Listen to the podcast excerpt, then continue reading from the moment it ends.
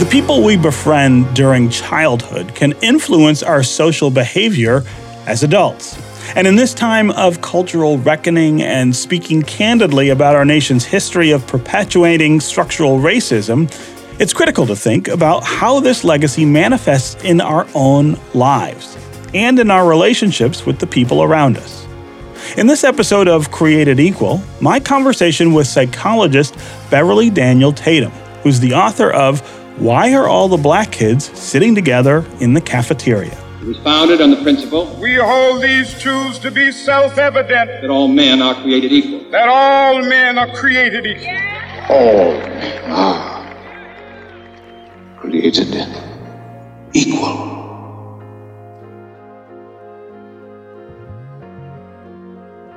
So I, I wanted to have you on today because I think so many people, and white people specifically, are doing some deep introspection in this moment around their own privilege. And I wanted to talk with you about how this really starts so early in our lives because of the way that this country has institutionalized racism so deeply. Uh, uh, talk about the importance of how we begin to form relationships as children and how that influences the way we relate to other people as adults.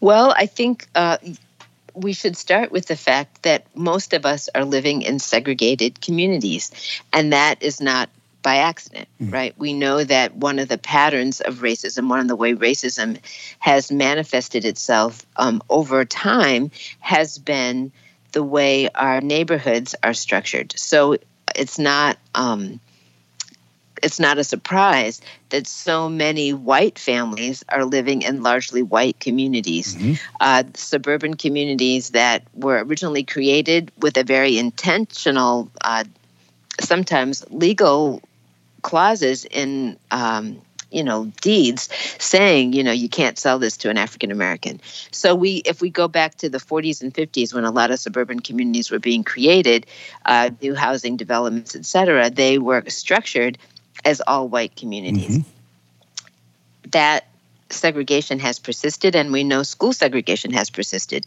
So kids make friends with kids they have contact with. Proximity for most of us is probably the first factor in determining whether you're going to be friends with someone. Do you ever encounter them? Do you spend time with them? Um, are they nearby? And if they are you know if the kid lives next door you're going to become friends in all likelihood because you're going to be spending time together in the neighborhood. If no one who um, you know, if everyone looks like you in your neighborhood, that's who your friends are going to be. Uh, if you are in a neighborhood or in a school where there's a diverse population, then there's the possibility that you may be able to make friends with people who are different from you in some significant way. Yeah. And and as you pointed out, that ties in to housing. Schools are uh, are formed uh, in most communities by the communities that surround them. And if those communities are not diverse, it's really hard to make uh, to make the schools diverse. Uh, uh, talk about how how I guess deeply ingrained this is in the history of inequality and bias in in this in this country. Sure. Well, actually, Detroit plays a very important role in all of It that does. because, yes, so, you know, 1954 was the Brown versus Board of Education decision, which um, the Supreme Court said, you know, separate is not equal. So we must uh, eliminate any sense of legalized segregation in our school system. And then, of course, other legal decisions like the Civil Rights Act of 1964 ended segregation in public accommodations and other things. But when we talk about the 54 Brown decision, many people think, oh, well, that, you know, that ended school segregation, but not really. What we know is that many districts were very slow to desegregate in the South. And in the North, in a place, let's say, like Detroit, where there's a large African American population in the city, but in the suburbs, largely white populations, or at least that was true in the 70s. The and probably still is true, right? The um, one of the one of the pivotal court cases involved um, a decision about whether you could bus kids, white kids, from the suburbs into the city or black kids from the city into the suburbs across school district lines in order to achieve segregation. In a decision in 1974 was the decision that basically said Detroit was the case. The Milliken case, as, as it's known, um, the, the Supreme Court basically ruled that you cannot uh, force busing across district lines. Right. And if you and if you're not able to do that, and you're got a school district that doesn't have enough white kids or kids of color to really meaningfully desegregate, then that's unfortunate. Mm. But you can't enforce it. This is Created Equal. I'm your host, Stephen Henderson. After a quick break, more of my conversation with Beverly Daniel Tatum. Celebrate 75 years of public radio in Detroit with WDET. As our spring fundraiser commences, let's unite to support what makes Detroit unique. 75 years of people powered radio. Invest in WDET's next chapter at WDET.org or tap donate in the mobile app.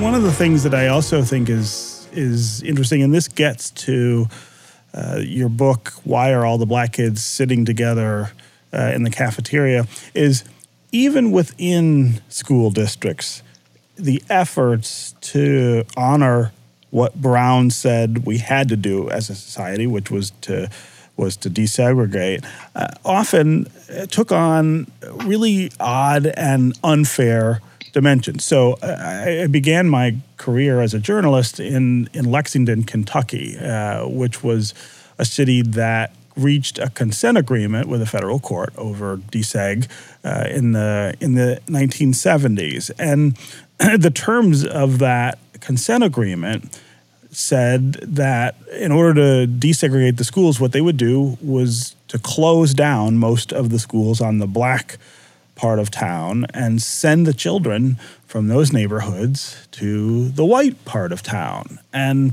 what that did was it did, it, did, at least numerically, make the schools more integrated. But when you do when you do it that way, and when you place the entire burden of desegregation on African American kids, and you send them out of their neighborhoods into other parts of the city where they really don't necessarily feel uh, like they belong, you create this other this other real problem. And I feel like this is one of the things that you're getting at uh, in that book. Talk about the importance of not just numerical segregation, but actual integration and the ways in which uh, the, the power dynamics that govern the way that we desegregated also made it really hard for true integration to take place.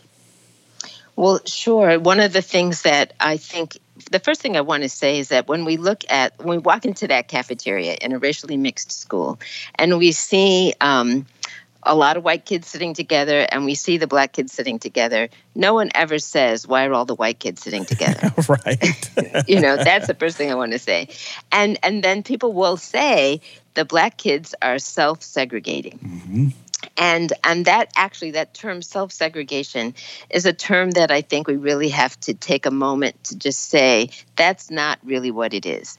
Um, kids may be sitting together because they're having a shared experience. They may be sitting together because the black kids may be sitting together because they don't feel welcome or it's a protective um, uh, strategy in adolescence. And I want to talk about the fact that it usually is observed in adolescence, not with younger kids.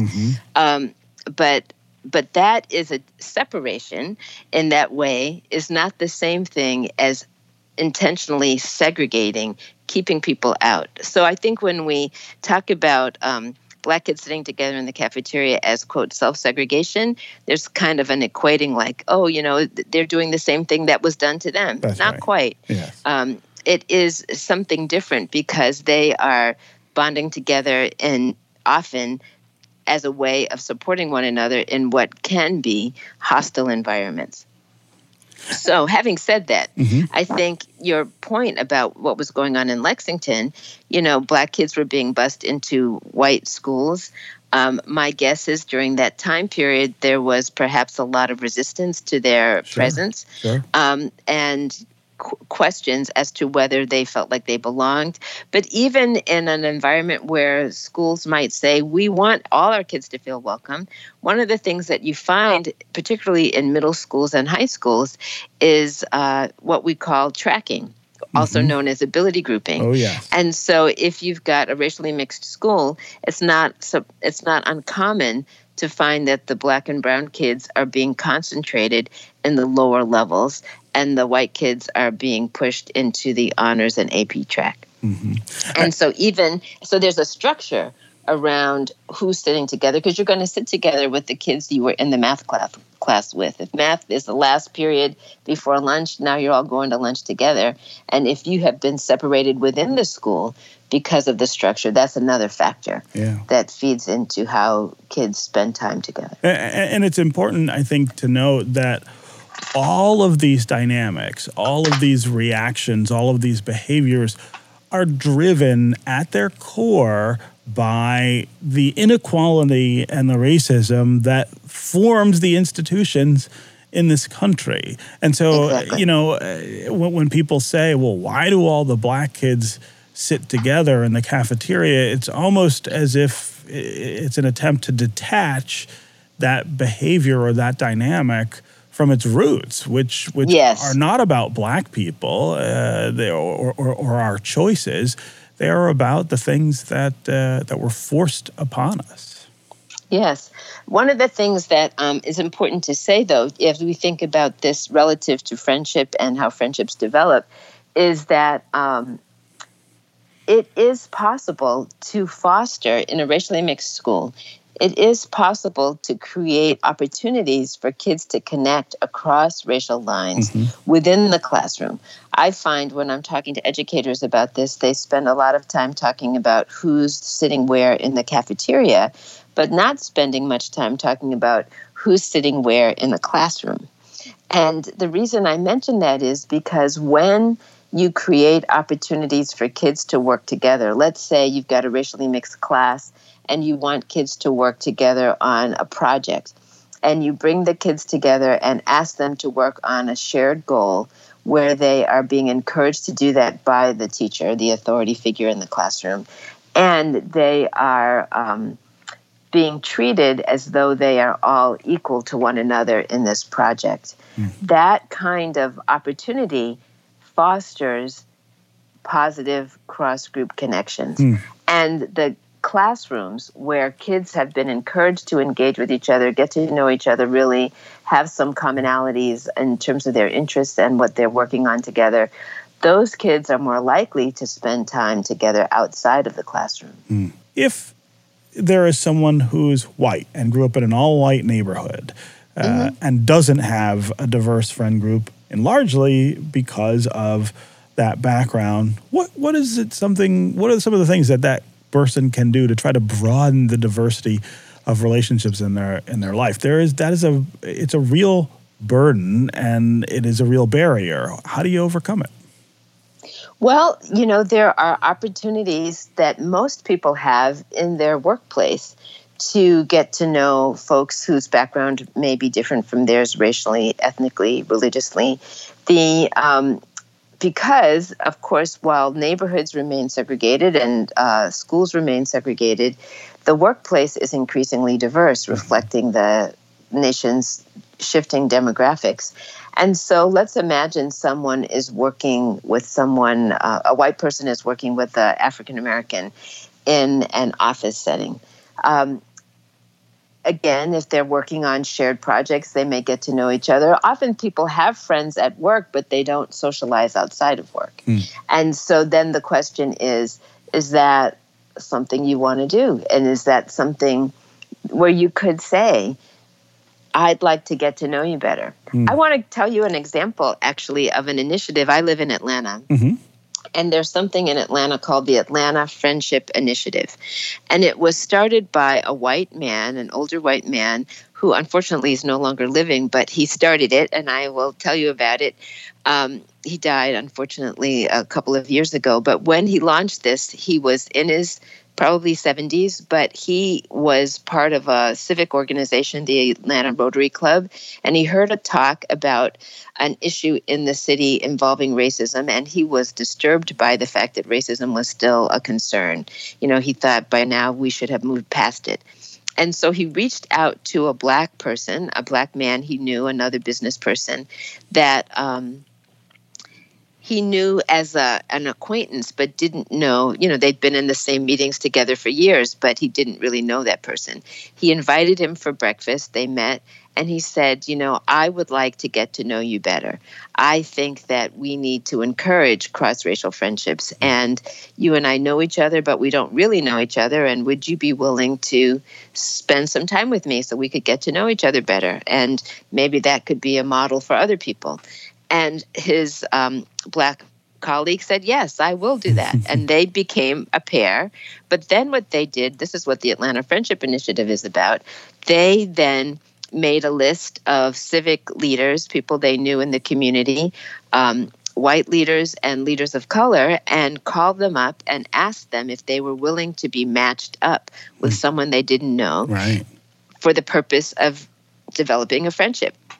Yeah. And uh, to date, they've probably got a couple hundred pairs. Wow. As I mentioned, the man who founded it, his name was Bill Nordmark. Unfortunately, he passed away. Mm. His son, who is also a civic leader in the city, has um, joined with his father's black friend, a man named John Grant, and they are continuing to advocate for this friendship initiative. Wow. And so um, a number of people have said that they connected with people they knew but had never really spent time with, and that now they have very close relationships with that other person.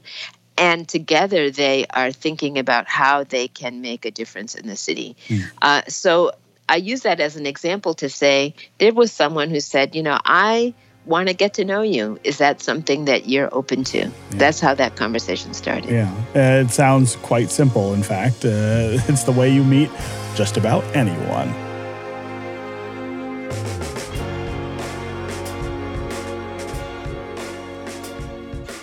That was my conversation with psychologist Beverly Daniel Tatum, who's the author of Why Are All the Black Kids Sitting Together in the Cafeteria? Created Equal is a production of WDET, Detroit's NPR station. Our executive producer is Joan Cherry Isabella. Our producers are Jake Neher, Anna Marie Seisling, and Claire Brennan. Our sound engineers are Matt Trevethan and Rowan Niemisto.